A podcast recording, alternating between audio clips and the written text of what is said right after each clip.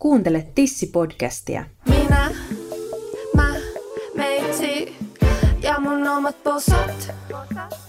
Minä, mä, meitsi ja mun omat posat. Tuijota mun rintaa, kiinnostava tasa mun omat posat. Tunnustelen tarkkaan kaikki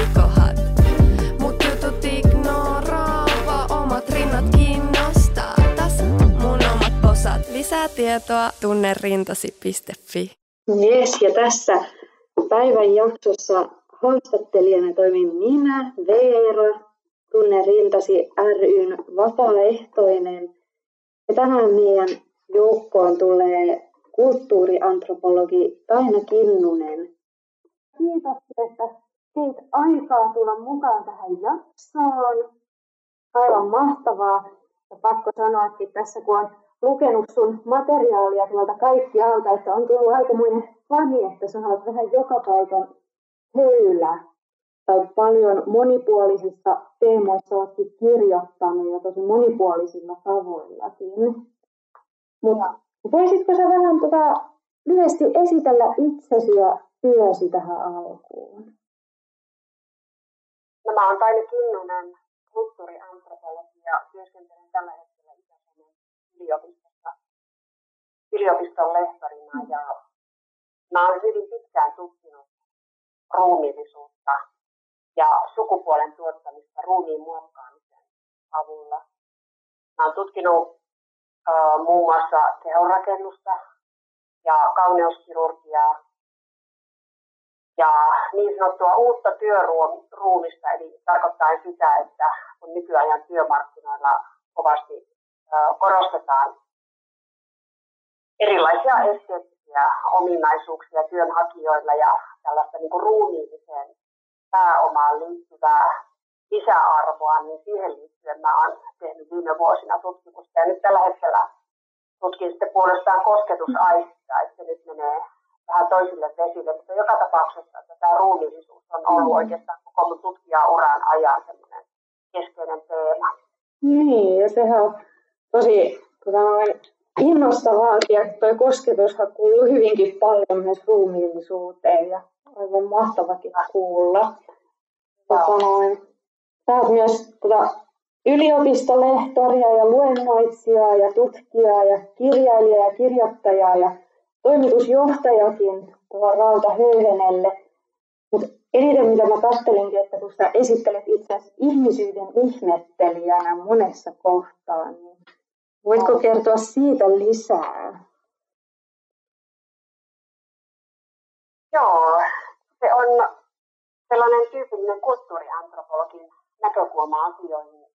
Me yritetään, me antropologit, katsoa ää, meidän omaa kulttuuria vähän kauempaa ja ylipäätään tietysti aina antropologina kysytään, että mikä on ihminen, koska antropologia on ihmistä tutkiva tiede, ihmisyyden perimmäistä olemusta ja erilaisia ilmenemismuotoja ää, kulttuurisesti tutkiva tieteenala, niin, niin tavallaan niin kun me ei oteta ää, moniakaan sellaisia luonnollistettuja asioita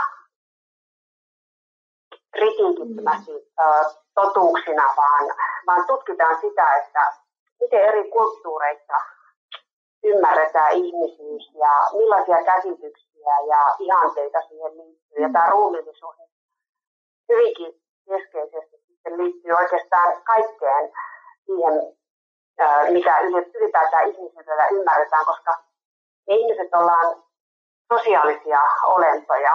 Me ollaan niin perinjuurin ruumiillisesti aina suhteessa toinen toisiimme ja, ja sen takia esimerkiksi mm, ulkonäkökysymykset ja ruumiinkuvakysymykset, ruumiin muokkaamisen tavat ja, ja muut tällaiset niin kuin selkeästi ruumiilliset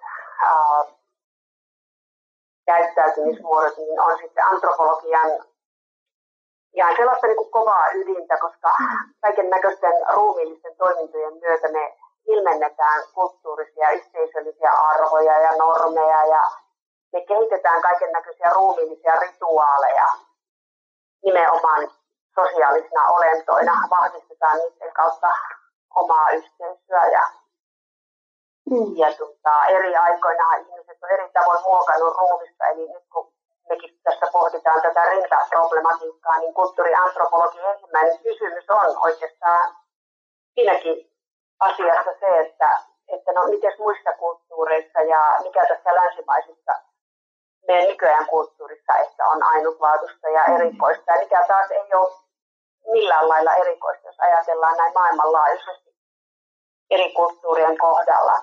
Hmm. Niinpä.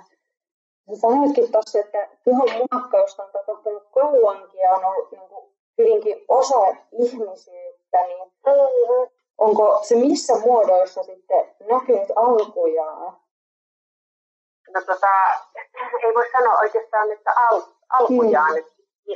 Meistä ei, ei kukaan kauhean tarkkaan tiedä, mitä on tapahtunut miljoonia vuosia sitten, mm. kun Homo sapiens on tullut maapallolle, mutta yhtä kaikki, niin, äh, niin sä kysyt siitä ruumiin muokkaamisesta. Mm. Niin, niin, kaikissa kulttuureissa tunnetaan jonkinlaiset tavat muokata ruumista, joko ihan kajoamalla niin kuin siihen, siihen fyysiseen ruumiiseen, siis ihan, ihan äh, lihaan, mm.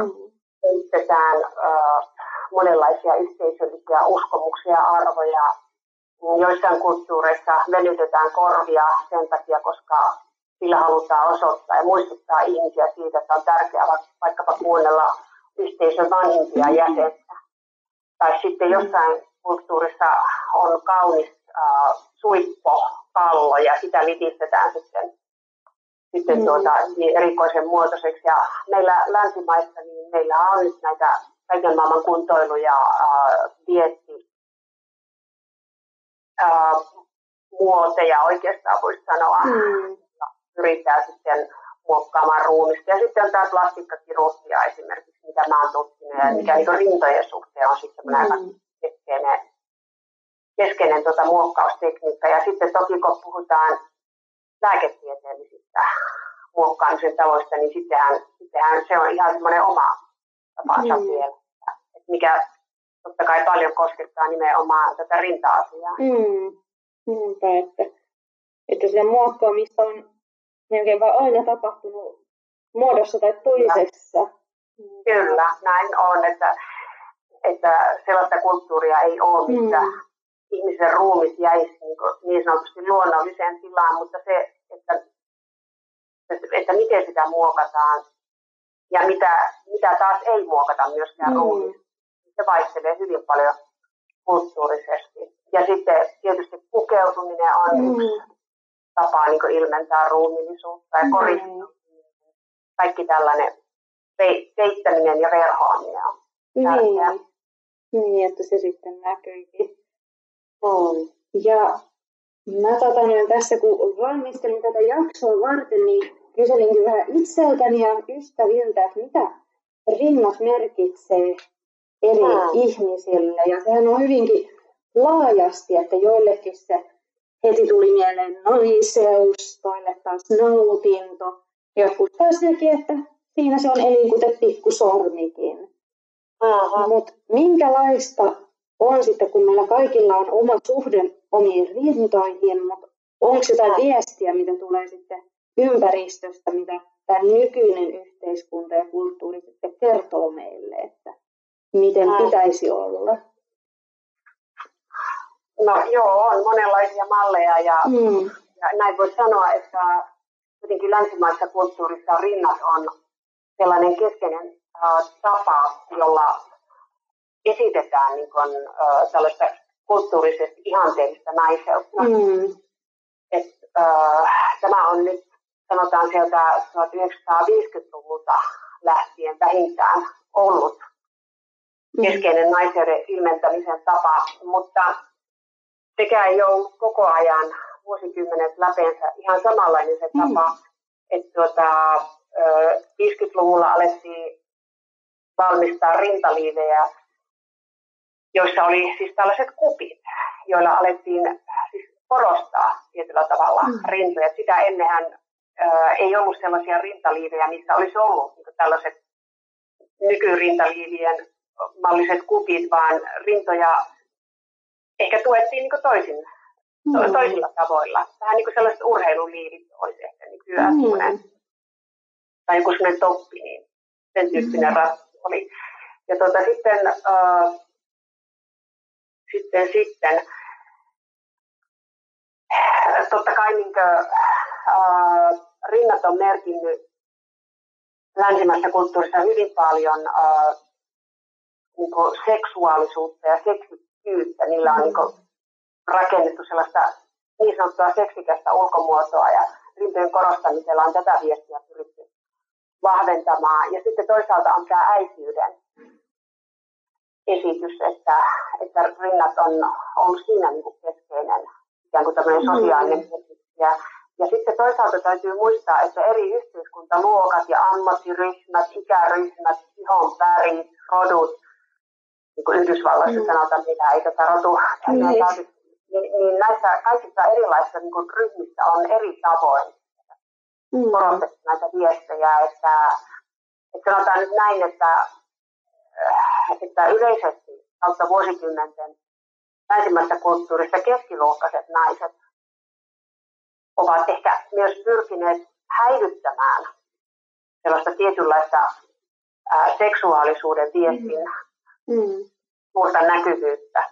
Että sitä on toisaalta myös pidetty paheksuttavana meidän kulttuurissa, että, että rintoja jotenkin erityisesti korostettaisiin ja tuotaisiin esiin. Että, että siinä, siinä on tavallaan mm. aika hienot sopimukset sitten olemassa. Mm rajoista, että miten voi korostaa ja miten ei. Ja, ja sitten tässä välillähän meillä oli ehkä vähän semmoinen rintabuumi.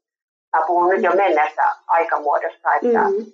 tuota, mun mielestä se nimittäin on mennyt vähän ohi, että, että oli tämmöinen aika voimakas 2000-luvun vaihteessa niin mm. voimakas korostamisen aikakausi, mutta, mutta minusta tuntuu, että mm. se alkaa olla vähän ohi se asiassa nyt. Niin. Tuntuu, että enemmän just tämä fitness ja kaikki terveysintoilu on tullut vähän enemmän nyt viime niin, aikoina. Mä kaikki kasvata pyllyä, mä oon ymmärtänyt niin. näin. Tällainen, tällainen muoti nyt, että, että tämä just niin antropologin silmissä, no tämähän nyt on tällaista jatkuvaa. Mm. Että, että välillä korostetaan yhtä asiaa ja ö, sitten taas seuraavana vuonna jotain toista asiaa ja nämä muotikierrothan nykyään yhä nopeampia ja mm. nopeampia. Et sikäli tämä voi olla ehkä armollinenkin aikakausi mm. joillekin naisille, jotka on ehkä aikaisemmin mm, enemmän jotenkin kiinnittäneet huomiota siihen mediakuvastoon, mikä on tunkenut joka puolelta, missä on mm. koko ajan korostettu tätä rintojen seksikkyyden sanomaa. Uh, mutta tuota, joo, kyllä mä sanoisin, että, että kyllähän rinnat niin edelleen on meidän kulttuurissa. Kuitenkin tosiaan semmoinen, mm. niin kuin tuossa mainitsin, niin semmoinen niin naiseuden merkitsijä.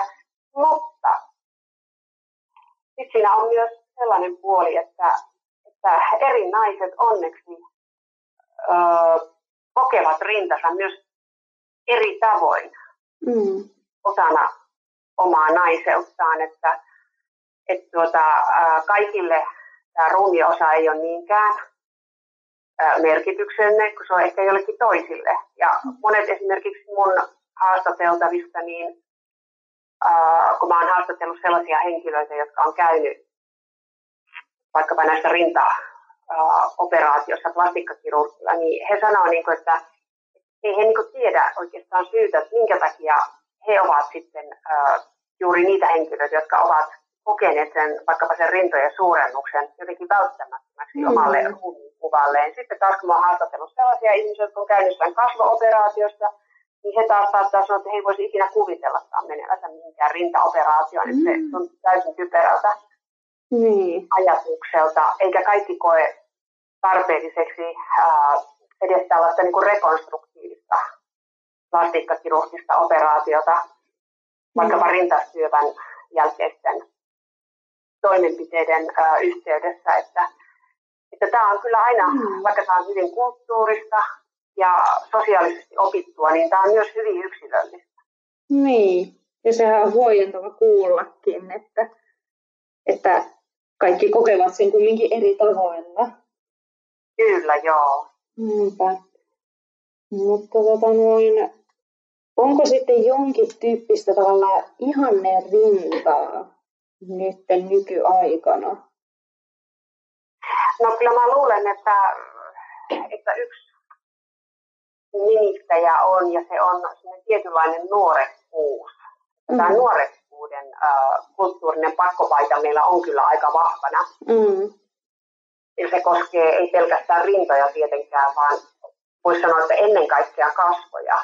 Mutta että, että tämmöinen tietynlainen niin kuin nuorekkuuden ihanne on, mm. on olemassa. Ja, ja sitten toisaalta esimerkiksi jotkut mun haastattelevat, haastattelemat naiset on sanonut, että hei, keski hirveästi haluakaan mitään teinitytön rintoja plastikkakirurgilla käydä teetättämässä, vaan että niissä saa näkyä tällainen niin sanottu sopiva ikääntyminen. Mutta mm-hmm. se, että milloin menee sen heidän mielestään niin epäsopivan puolelle, ei toivotun puolelle, niin.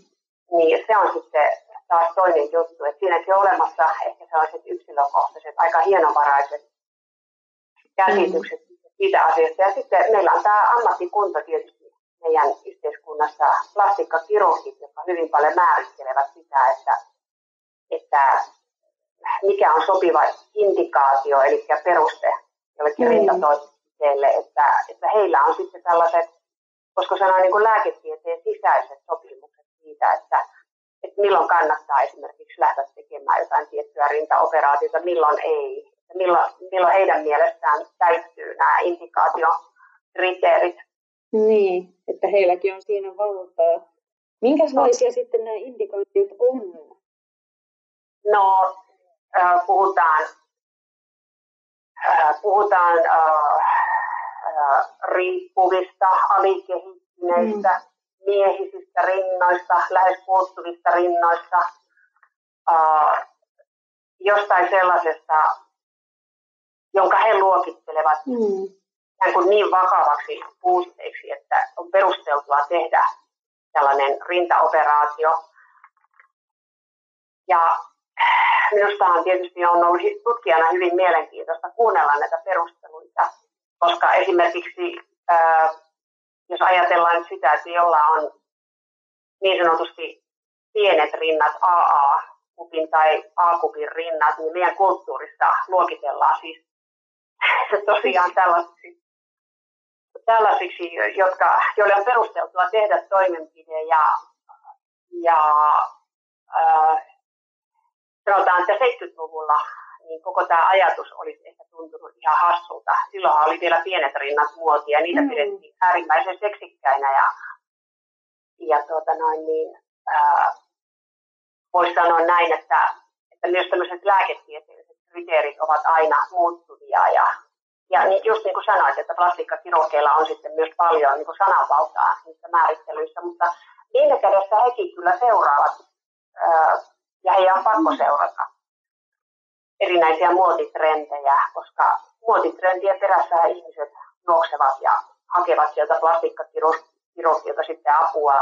Mm tuota, jonain toisena aikakautena implanttien hakeminen takapuoleen olisi tuntunut kerta kaikkiaan älyttömältä idealta heistäkin, mutta nyt kun enemmän asiakkaita mm. varmasti käy sellaisia haluamassa ja vaatimassa, niin, niin he joutuvat ikään kuin taipumaan aina uusiin kriteereihin. Niin. Ja sitten saa nähdä, että minkälaisia sanoja sitten käytetään kuvailemaan erinäköisiä takamuksia, mitä on myöskin tuhansia erinäköisiä, aivan kuten rintojakin. Joo, ja sitten se, että, että tota, äh, tämä on vielä mielenkiintoista nykyaikana, kun, kun me ollaan hyvin kiinnostuneita meidän kulttuurissa siitäkin, että, että millaisesta kudoksesta äh, se on se rinta tai takapuoli tehty. Mm-hmm. Että, että tota, yhtä aikaa ne plastikkakirurgit tekevät rasvaimoja, äh, vyötäröltä ja takapuolesta ja rinnoista myös. On mm. myös näitä rintojen pienennystoimenpiteitä ja tuota, tuota, tuota. Tämä on aika mielenkiintoista, että, että sitten toisaalta pitäisi niin meidän kulttuurisen ihanteen mukaan niin ihmiskehossa, niin nais- kuin mieskehossa ollaan hyvin paljon niin lihasmassaa. Mm. Ja, ja rasva on sitten sellainen, mitä käytetään vaan niin näissä operaatioissakin niin, ää, jonkin hienovaraiseen muotoiluun, mutta tämä on aika vaativaa tämä aikakausi, että kun se ei riitä, että on, on tuota, vaikkapa ne isot tai täyteläiset rinnat, kun niitä pitää vielä olla täsmälleen oikeista aineksista tehty ja suhteessa nimenomaan siihen muuhun vartaloon tasapainossa, että eihän meillä sellaista ihannoida, että on, on sitten täyteläinen vähän joka puolelta. Että... Mm, niinpä. Ja sehän voi olla aika kova paikkakin, kun eivät hirveän moni siihen sitten ihan itsestään sulaudu semmoiseen muottiin. No sehän on ihan, ihan tuota häviävän pieni osa. Niin. Tämä ei kuulosta hirveän realistiselta tai no joillekin tietenkin mahdolliselta, jolle se tulee luonnostaan. Niin. Kyllä mä sanoisin, että tuollainen fitness joka nykyään on se, mm. se kaikkein tuota, vallitsuvin, tuota, mä, mä en ole täysin varma, onko, onko sellaista kehoa mitenkään niin luonnollisesti kenelläkään, koska siinähän sitten käy niin, että kun sitä fitnessiä aletaan harrastaa, niin rinnataan vaan yksinkertaisesti niin. katoaa, kun rasva niin. kehosta. Ja sitten tuota, nämä fitness-kuningattaret melkein järkiään sitten turvautuvat näihin rintaoperaatioihin. Mm. Että siitä tulee pakko, että pystyy edes saamaan tämmöistä kehoa, mitä nyt ihannoidaan. Kyllä, joo. Ja, ja käytetään rasvaimuja ja niin. tarkkoja diettejä. Se on ihan täyttä työtä sitten ylläpitää sellaista niin. vartaloa, että tuota, mikä ehkä on suositeltavaa, jos ajatellaan terveyden näkökulmasta, mm. vaikka naamiolla myydään, mutta tuota, niin, ja justiinsa kuten sanoit, että siinä on kunnon päivätyökin lähteä semmoista kehoa ylläpitämään ja luomaan itselleen. Ja, niin, että kannattaa olla armonne itseä Niin, niinpä. Kaikki tällainen siihen pisteeseen asti, kunnes se, mm. tota, se oikeasti on, on tota, terveydelle edullista. Mm.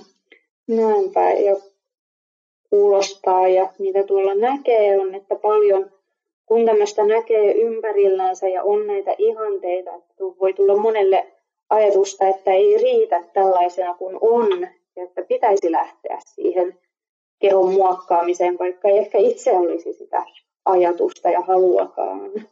Näin on ja siinä käy sellainen, että on juuri näin ja se tapahtuu usein tiedostamatta, että mm. tuota, kun ihmisen aivot toimivat sillä tavalla, että näitä tietyn näköisiä ja hyvin usein muokattuja kuvia tulvii joka puolelta, niin meidän aivoissa käy niin, että kun sinne tulee tarpeeksi sitä, sitä toistoa, niin me aletaan, se tavallaan niin asettuu sinne sellaiseksi ää, normaaliuden ää, kuvaksi, stereotypiaksi, että, että meidän aivot niin alkaa muodostaa ää, sellaista käsitystä ja sellaista kuvaa ihmiskehosta, että, että okei, että normaali tai kaunis keho mm. näyttää tältä. Ja sitten kun se katsoo peiliin, niin se epäsuhta on aivan valtava. Mm. Et, tota, nämä on niitä ongelmia, joita tämä aika tuottaa. Että tämä on ihan kognitiivisesta tutkimuksesta, mm. tai tutkimuksesta havaittu tosiasia, että kun ihminen altistuu tarpeeksi paljon tietyn tyyppisille kehon kuville, joita sitten tulee tuolta ulkoapäin. Mm. Niin tuota, me tosiaan aivoissa muodostetaan sellainen stereotyyppinen kuva siitä, että miltä näyttää jopa naisellinen keho tai tavoiteltava keho, ja miltä sen kuuluu näyttää. Sitten kun me mm. katsotaan sitä omaa peilikuvaa, ja me heti niin tajutaan, että tässä on tietynlainen ristiriita, dissonanssista puhutaan, että että sitten mm. ihmisille tulee sellainen olo, että mä on, öö, en pelkästään niin ulkonäöltäni vaatimaton, vaan olen epänormi. Tämä mm. kokemus on, on se, mihin sitten usein liittyy se vaara, että, että sitten ruumiinkuva voi, sisäinen ruumiinkuva häiriintyä sillä tavalla, että, että, että tai, tai se voi niin kuin järkkyä, sanotaanko näin, mm. voimakkaasti, että esimerkiksi sairastuu sitten syömishäiriön tai tulee joku pakko mieleen äh, plastiikkakirurgiaan, tulee maaninen kuntoiluvimma, ihan, ihan mikä tahansa tällainen voimakas reaktio. Mm. Et, tuota, että itse ajattelisin näin, että, että julkisessa kuvastossa pitäisi olla kaiken näköisiä kehoja, terveitä ja sairaita. Ja, ja se on niin se ainoa keino tavallaan, että me pystytään niin mentaalisesti avartumaan. Niin. Maija ja Matti Meikäläiset, että, että, että me ei niin säikähdetä sitten niitä omia puutteita. Tämä mm. ei ole helppoa, niin tiedän sen kyllä itsekin, kun katsoo aamulla peiliin, niin se disonanssi on valtava. Mm, niin, varmasti monellekin. Mutta siitä, niin kuin, että näkyisi enemmän niitä ihan aitoja rintoja tai miten, että mitä uimahallissa näkee ja paljon monipuolista. Kyllä, ja sitä kuvastaa näin, näin niin. kun me mennään uimahalliin. Siis tämä on just tämä kans mielenkiintoinen. Se oli hyvä toi sun uimahalli. Niin. Että, että sitä, mä huomaan ihan niin tunnista itsessäni, että tästä oikein hätkähtää joskus mm. hyvänä aika. Että niin tältä kehot näyttää. moninainen. Näinpä. Ja siinäkin on, on löytyyhän nykyään kirjaakin, kun rinnat, jossa näkyy sitten monta erilaista rintaparia, ihan kaikkia erinäköisiä ja eri-ikäisiä, mutta mm. eipä oikein hirveästi muualla semmoisia näykään, kun on nämä kaikki rintaliivitkin ja tietyt tavat sitten korostaa tai peittää. Kyllä joo, ja sitten kannattaisi vielä tota, niitä kuvastoja laajentaa noihin muihin kulttuureihin. Mm.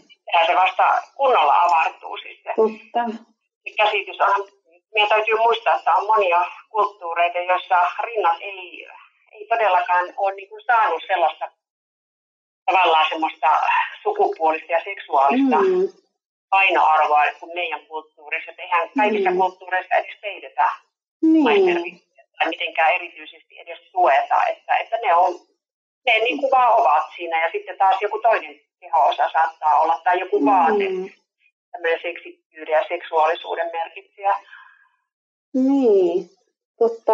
Ja, joo, ja sitten, sitten, koska sekin mun mielestä hätkäyttää aina valtavasti, kun katsoo, katsoo kuvia erilaisista kulttuureista, mikä taas on tietysti antropologismin luontainen mm. tapa lähestyä. Ja, ja sitten tuota, miehen rinnathan on myös yksi sellainen, mikä on tullut mm. meidän sen kuvasta, että nekin tavallaan on valjastettu jo tähän tällaiseen uh, viehättävyyskuvastoon ja seksuaalisuuskuvastoon.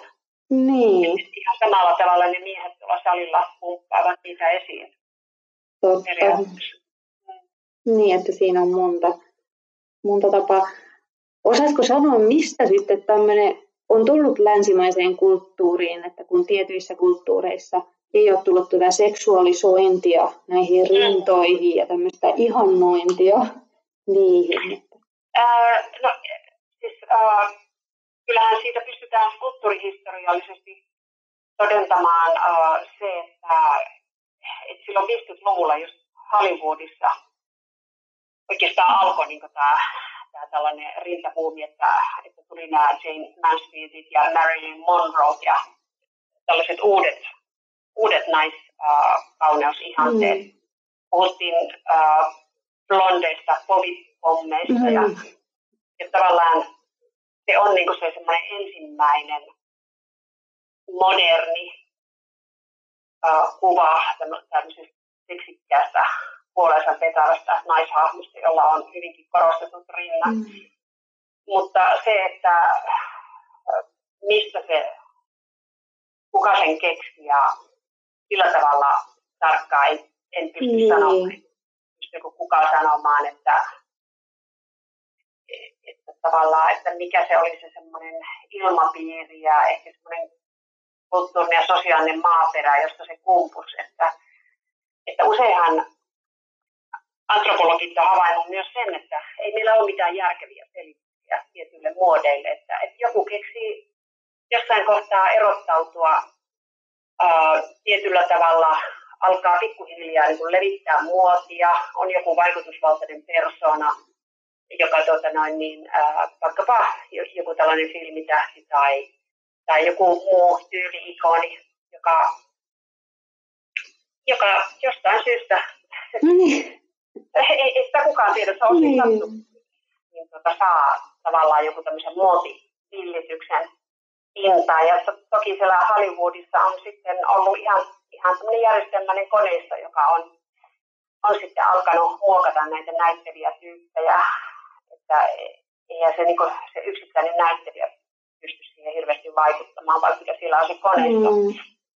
Tota, tällaisia lukemattomia ulkonäkömuoteja on, on tota, länsimaisen kulttuurinkin historia ihan pullolla. Ja me eletään tämmöistä kulutuskulttuurista, mistä tavallaan koko meidän talous on riippuvainen siitä, että aina tulee joku uusi muoti ja aina kehitetään mm. uudet kaunistautumistekniikat, jotta tämä talous pyörisi ja ihmiset jatkaisi kuluttamistaan. Niin Mm. tähän perustuu, tämä on niin se mun lempiteoria, että, että tota, tämä koko meidän systeemi vaatii sitä, että ruumiosa toinen toisensa jälkeen tulee jonkinlaisen fetissoimisen ja kaupallistamisen kohteeksi, koska meillähän kävisi niin, että, että jos ihmiset olisivat tyytyväisiä siihen omaan vallitsevaan tilaansa, niin tota, kuluttaminenhan loppuisi. Mitä sitten Mm. kaupattaisi? Niin.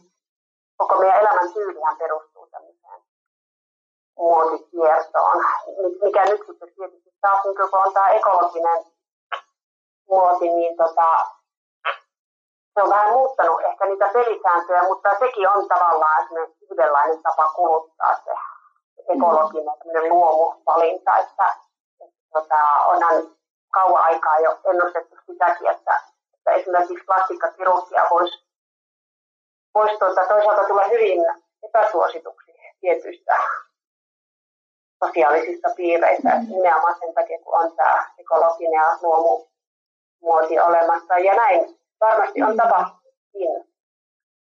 Mutta sitten toisaalta taas niin, ää, on olemassa sellainen ihmisryhmä, joka kokee sen entistä arkipäiväisemmästi puuttua vaikkapa kirurgisesti Mm.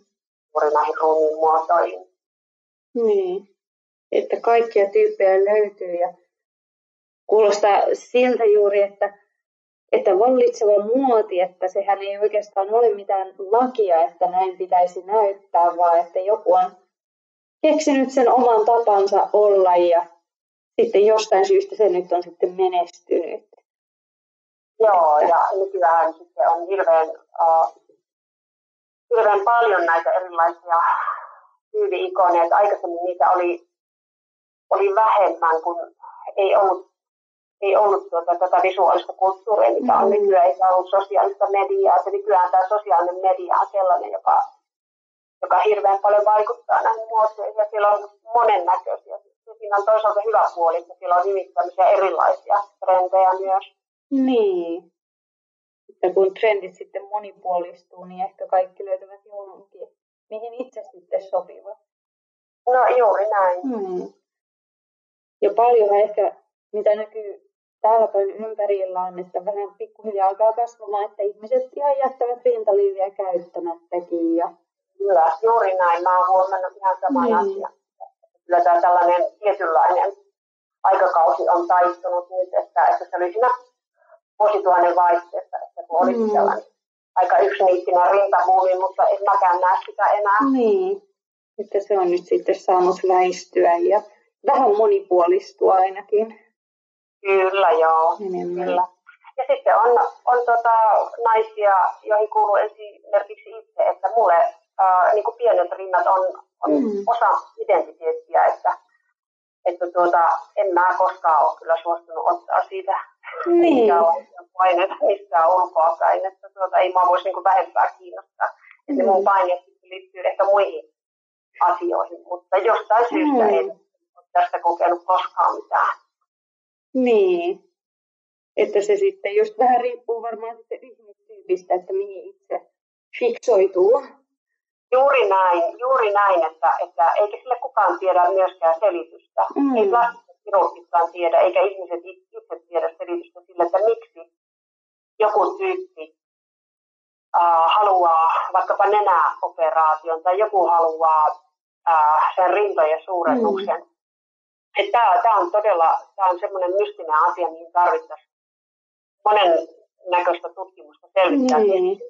Että siihen ei pysty kukaan vastaamaan, koska että se ei aina niin korreloi senkään kanssa, että minkä näköinen ihminen nämä objektiivisesti katsottuna mm. on, jos nyt mitä objektiivista katsetta on koskaan olemassakaan. Mutta että esimerkiksi äh, plastikkakirurgit, niin he ei koskaan mm. kuulemma arvaa, kun ihminen tulee heidän vastaanotolle, että mitä toimenpidettä tuo ihminen tulee hakemaan. Mm. Ja hyvin harvoin ihmisessä on mitään sellaista niin räikeää ulkonäköpuutetta, että edes plastikkakirurgi arvaisi, että ahaa, tuo tulee varmaan hakemaan sitä rintojen suurista tai tuo tulee hakemaan nenää. Niin.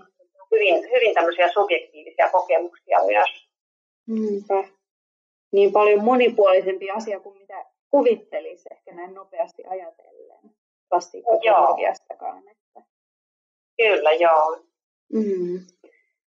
Mä myöskin ajattelin tässä, kun keskusteltiin tosiaan semmoisesta vähän, että miten sitten voisi hyväksyä itteensä, että miten voisi sitten riittää semmoisena kuin on, jos ei itse ole sitä sisältäpäin tulevaa halua lähteä muokkaamaan omaa kehoansa. Ja kiinnostuinkin tässä, kun luin sun tota noin, kirjoituksia tästä hellästä ja hyväksyvästä kosketuksesta ja sitten sen vaikutuksista ihan hyvinvointiin, niin minkälainen on sitten tämmöinen hellä ja hyväksyvä kosketus?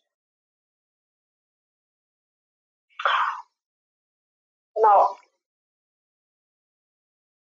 sitä on vaikea kauhean yksilitteisesti mm. määrittää, mutta se on varmasti sellainen lähtökohtaisesti, että, että se pyrkii niin kuin tekemään itselle tai toiselle hyvää. Mm.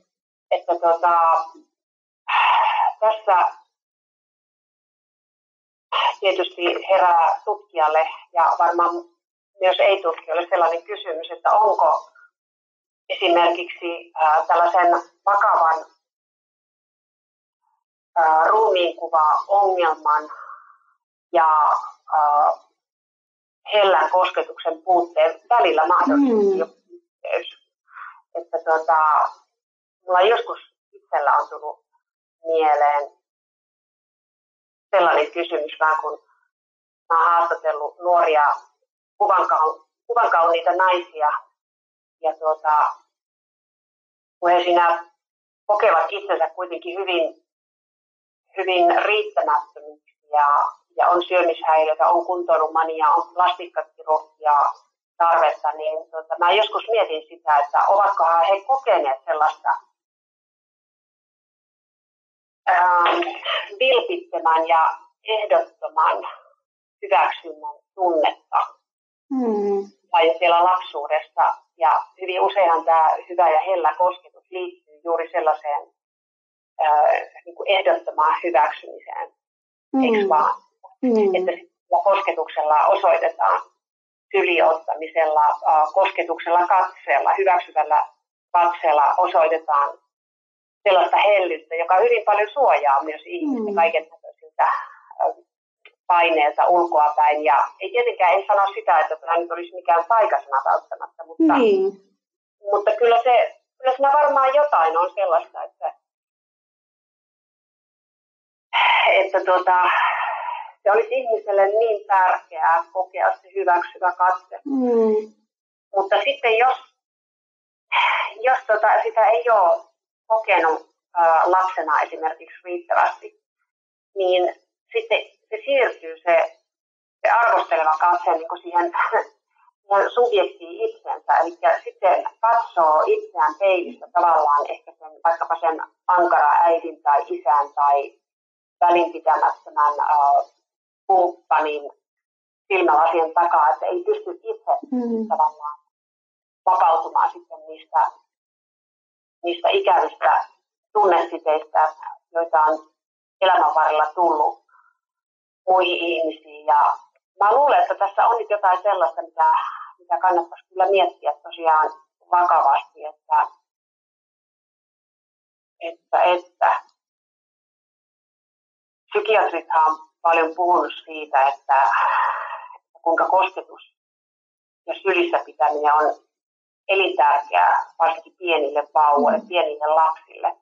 Se on sen takia tärkeää, koska sitä kautta ihmisille tulee tunne turvallisuudesta ja, ja siitä, että olen osa noita muita ihmisiä.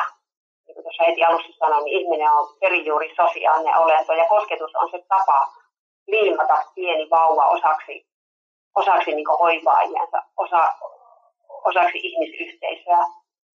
Mm. Ja tota, tämä tuottaa siis sen turvallisuuden tunteen, kuulumisen tunteen, mutta sitten samalla kosketus on siitä jännittävä asia, että se myös siirtää ihmisen kehon rajat niin tälle, tälle ihmiselle itselleen. Eli jos saa riittävää hyväksyvää hellää kosketusta, niin se auttaa erottamaan itsen muista siis sellaisella rakentavalla tavalla, että esimerkiksi niin on niin vahva itsetunto ja on niin vahva me oma sisäinen ruumiin kuva, että, että, että se ei ole niin, niin haavoittuvainen sitten suhteessa tällaisiin ulkopuolisiin paineisiin.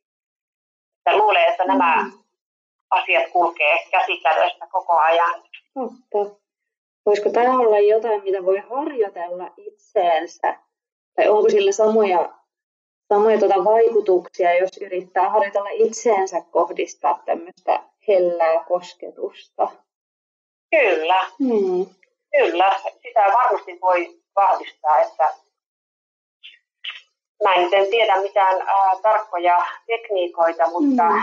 mutta näin mä oon, oon siis ihan lukenut, että, että jopa tällaista koulutusta annetaan, siis tällaista valmennusta annetaan ja, ja tota, sehän liittyy ehkä vähän, vähän sitten näihin mindfulness-juttuihinkin. Mm. En tiedä tosiaan, että mihin suuntaan, suuntaukseen siinä, mutta,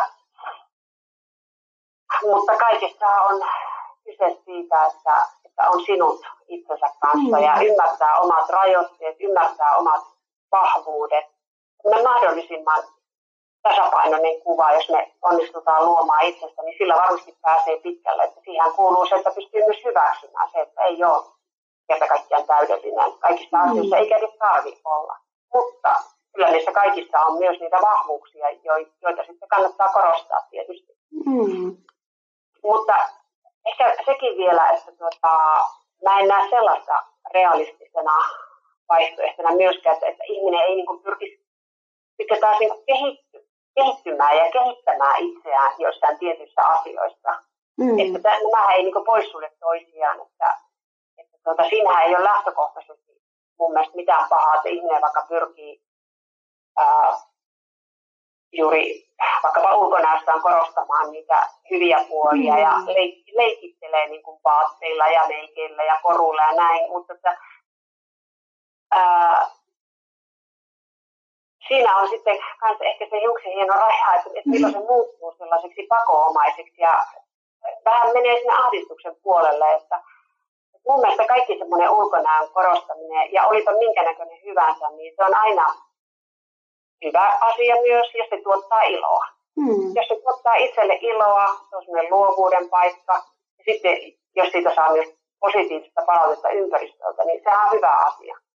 Niin. Eikä se ole paha asia. Eihän mä sitä niin kuin tarkoita, että okei, että nyt vaan niin, niin. Kaikki, kaikki ne kuluneimmat ja likaisimmat verkkarit päälle vaan ja sauna puhtaan. Että to, toki jos joku haluaa niin, niin tehdä, niin mitä siinä, totta kai hän saa niin tehdä, mutta, mutta eihän näitä asioita tarvitse pois sulkea toisiaan, mutta mm. nimenomaan silloin, kun se menee sellaisen niin kuin ahdistuksen puolelle, että kokee koko ajan riittämättömyyttä, niin silloin varmaan kannattaa miettiä, että et, et, tota, missä on se vika, että se ei varmaankaan ole niin kuin, objektiivisesti ajatellen mun kehosta sellaisenaan, vaan se on mm. jossakin omassa vaatimustasossa, omassa suhtautumisessa itseään. Mm. Näin, että kaikki saisi olla se oma itsensä ja omilla rinnoillansa ihan minkälainen itse haluaa. Ja sitten, että Joo, ja löytyy, niin. Jos kaikissa meistä on paljon kauniita piirteitä, mm. Että sitten kannattaa niitä yrittää korostaa. Ja jos sitten tuntuu, että, että, että jotenkin se rinta-asia jää sillä lailla painamaan, että, että ei, että, että ei niin kuin näe mitään syytä, että miksi ei vaikkapa hankki sitä plastikkaa mm. toimenpidettä, niin toki onhan sekin konsti olemassa. Mutta mm. se, se kannattaa aina miettiä hirvittävän tarkasti, että mitkä on mahdolliset edut, mitkä on mahdolliset haitat. Sitä ei saa koskaan tehdä kevyin perustein, mm. koska, koska se, ne on yleensä aika isoja operaatioita. Niin. Kaikkeen sisältyy riskejä. Että tuota, tämmöistä mulla tulee nyt päällimmäisenä niin. vielä. Niinpä, että tapoja on monia, miten lähtee korostaa tai piilottamaan omaa kehoa ja kehon osiansa ja sitä on tehtykin vaikka kuinka kauan ja kaikissa kulttuureissa, mutta että ne tavat sitten on eri ja mikä on sille itselle sopiva ja mikä sitten ehkä vähän, mikä tulee vääristä tai ulkoisista paineista ja mitkä tulee ihan siitä omasta halusta ja innostuksesta. Näin on. Ja mm. tota, eihän se ulkonäköä on vain ulkonäköä. Mm. Että kyllähän tota, maailmassa on niin paljon mielenkiintoisempia asioita sitten myös, että tota, että kyllähän tämä kulttuuri totta kai ruokkii hyvin paljon keskittymistä vähän liikaa ehkä siihen oman, oman kehon ympärille, että sairastuminen on tietysti asia erikseen, mm. silloin on vaikea pitää ajatuksia muualla, mutta tota, sitten kun puhutaan tämmöisistä ulkonäöllisistä mm. asioista, niin kuitenkin sanoisin myös näin, että tämä on vain ulkonäkö. Että onko se loppujen lopuksi kuitenkaan niin tärkeää, että miltä sitä näyttää Niinpä. mahdollisten ihmisten silmistä. Että... Niin, ja vaikka minkälaista viestiä saa sitten sieltä ympäristöstään, että no, muistetaan, että sekin on vain... vaikka ympäristöä. Niin, niin. Juuri näin, että sitten löytyy niitä muita. Aivan varmasti Kyllä. löytyy sellaisia hengenheimolaisia. Niin... niin, se on varma. Ihanaa, tuota, kiitos Taine. Onko sinulla vielä jotain, mitä haluaisit tuoda esille? No, eiköhän tässä ole yhden niin. verran On, tästä pystyisi puhua vaikka kuinka kauan ja paljon eri teemoja, mutta millä me potkastaan nyt tässä alkuun tämäkin podcasti. Tuhannet kiitokset vielä kerran sulle. Ja tota noin, ehkä kuulemme vielä. No niin, näin no niin. Näin. Ja kaikkea hyvää. Kiitos. Kiitos. Hei. Hei. Tissipodcastin tarjoaa Tunne Rintasi ry. Ken hyvin tekee, tissit edestään löytää.